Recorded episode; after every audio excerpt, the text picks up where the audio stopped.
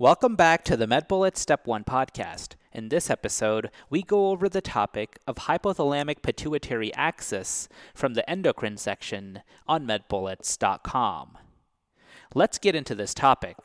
Let's talk about the hypothalamic-pituitary axis regulatory mechanisms.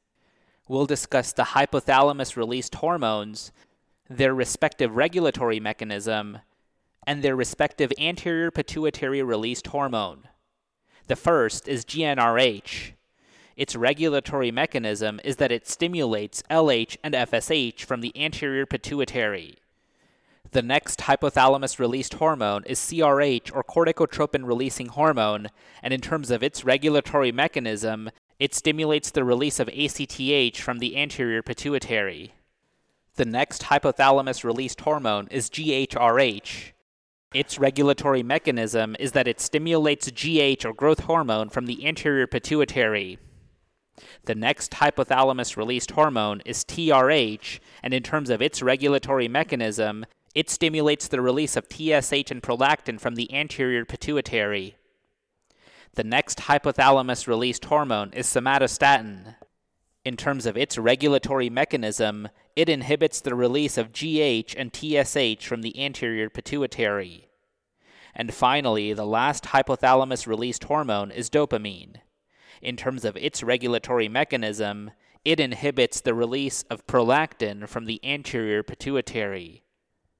Okay, so now that we've gone over the major points about this topic, let's go over one question to apply the information and get a sense of how this topic has been tested on past exams. A 42-year-old male presents to his primary care physician complaining of abdominal pain. He reports a 5-month history of epigastric pain that improves with meals. He has lost 15 pounds since the pain started. His past medical history is significant for a prolactinoma for which he underwent transphenoidal resection. He drinks alcohol socially and has a 10-pack year smoking history. His family history is notable for a maternal uncle with a parathyroid adenoma. His temperature is 98.8 degrees Fahrenheit or 37.1 degrees Celsius. Blood pressure is 125/80 millimeters of mercury. Pulse is 85 per minute, and respirations are 18 per minute. After further workup, the patient is started on octreotide, an analog of an endogenously produced hormone. When this hormone is produced by the hypothalamus, it has which of the following effects? 1. Decreased production of growth hormone. 2. Decreased production of cholecystokinin. 3. Decreased production of prolactin. 4. Decreased production of gastrin. Or 5. Decreased production of thyrotropin-releasing hormone.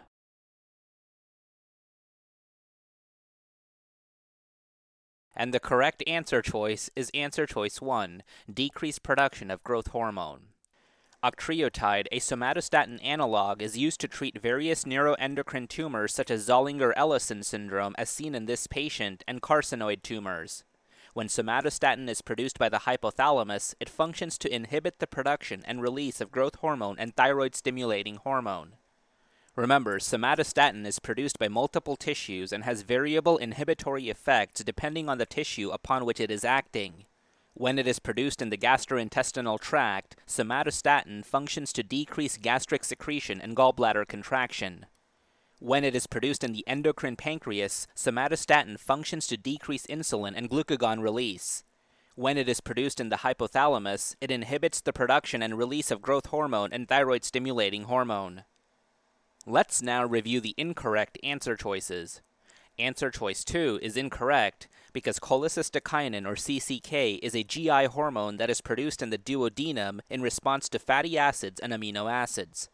CCK increases pancreatic secretion, gallbladder contraction, and gastric emptying. Somatostatin from the gastrointestinal tract, not the hypothalamus, inhibits CCK release by inhibiting the secretion of CCK-releasing peptide. Answer choice 3 is incorrect because prolactin is released from the anterior pituitary and functions to stimulate milk production and inhibits ovulation or spermatogenesis. Its release is inhibited by dopamine from the hypothalamus. Answer choice 4 is incorrect because gastrin is secreted by G cells in the stomach antrum and increases gastric H+ secretion and gastric motility. Somatostatin from the gastrointestinal tract, not the hypothalamus, will decrease gastrin secretion. And finally, answer choice 5 is incorrect because thyrotropin-releasing hormone is produced by the hypothalamus and functions to increase thyroid-stimulating hormone and prolactin production. It partly counteracts somatostatin by promoting prolactin release. In summary, somatostatin from the hypothalamus inhibits the production and release of growth hormone and thyroid-stimulating hormone. And that's all for this review about the hypothalamic-pituitary axis. Hopefully that was helpful. This is the MedBullets Step 1 podcast, a daily audio review session by MedBullets, the free learning and collaboration community for medical student education. Keep in mind that these podcasts are designed to go along with the topics on medbullets.com, and in fact, you can listen to these episodes right on the MedBullets website or mobile app while going through the topic. If you've gotten any value from these MedBullets Step 1 podcasts so far, please consider leaving us a 5-star rating and writing us a review on Apple Podcasts. It will help us spread the word and increase our discoverability tremendously.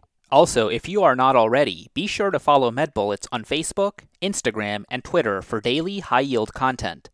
Thanks for tuning in. We'll see you all tomorrow, right here on the MedBullets Step 1 podcast.